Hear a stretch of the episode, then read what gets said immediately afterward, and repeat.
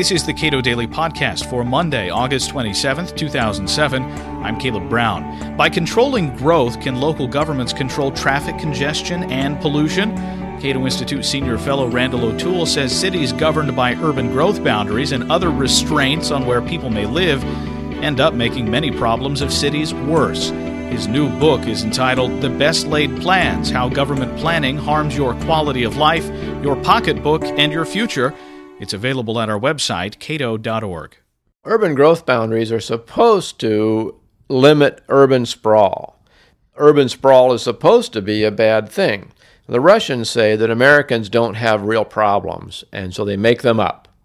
And urban sprawl is one of those made up problems. All the urban areas in America cover less than 4% of the land area of the United States.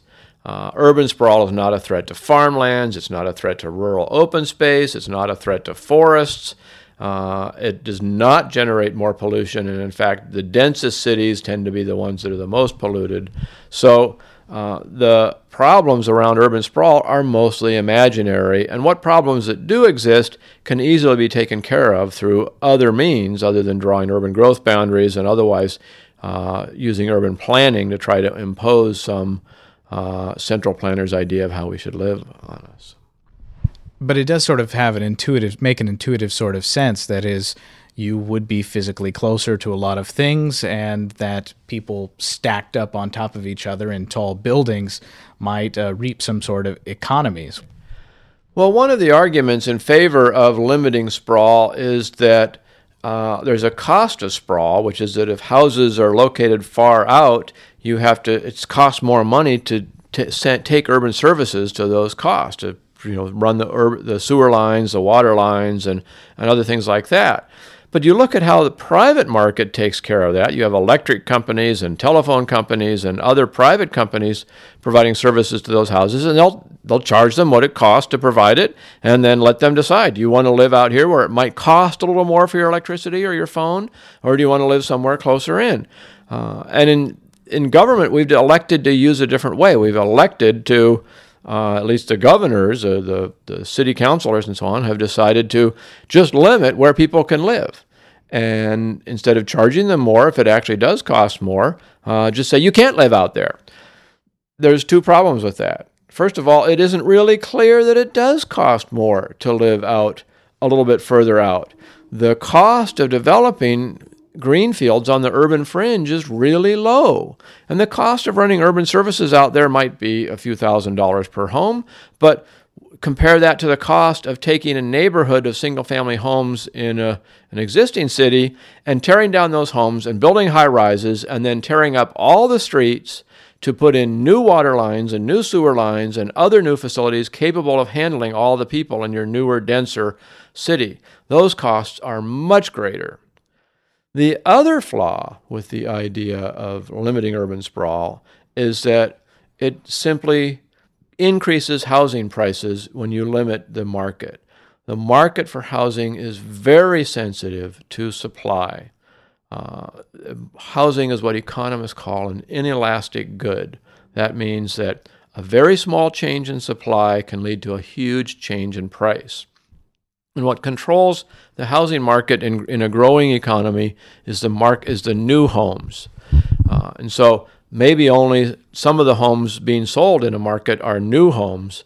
But if you restrict the supply of new homes a little bit and you greatly increase their price, all the existing home sellers say, look, our competition, the new homes, are being sold for higher prices, so we can raise the price of our houses too, so that all the prices in the housing market go up.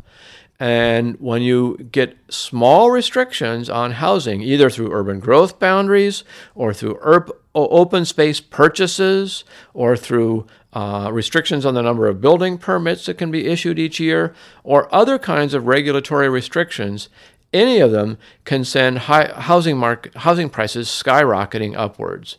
Uh, and it can spiral out of control.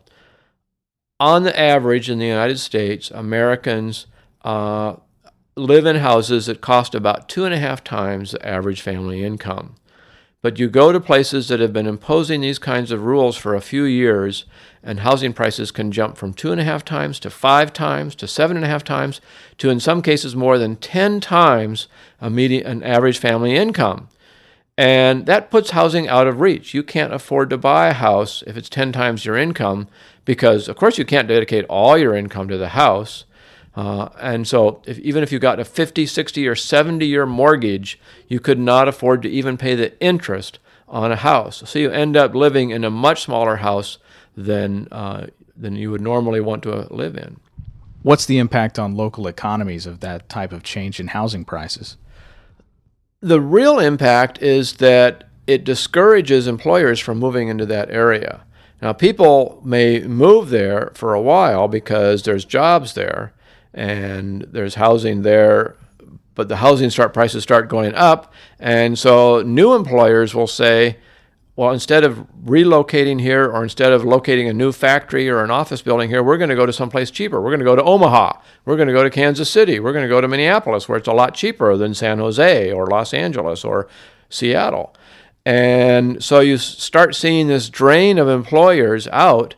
And not only does it slow the growth of the economy, which some people might think is a good thing, but it makes it more volatile.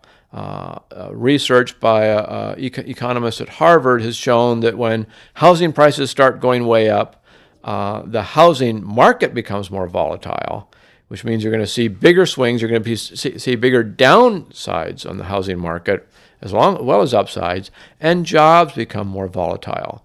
Uh, you might see jobs come in for a while, but then when there's a little recession, the employers flee, and the housing market just uh, the housing market dies, but the jobs die as well. So you get uh, these huge swings in the economy that you don't get as much in in places where the housing is more affordable. Randall O'Toole is a senior fellow at the Cato Institute. He is the author of The Best Laid Plans How Government Planning Harms Your Quality of Life, Your Pocketbook, and Your Future. It's available for sale at our website, cato.org. This is the Cato Daily Podcast. You may also consider making a donation to the work of the Cato Institute at cato.org.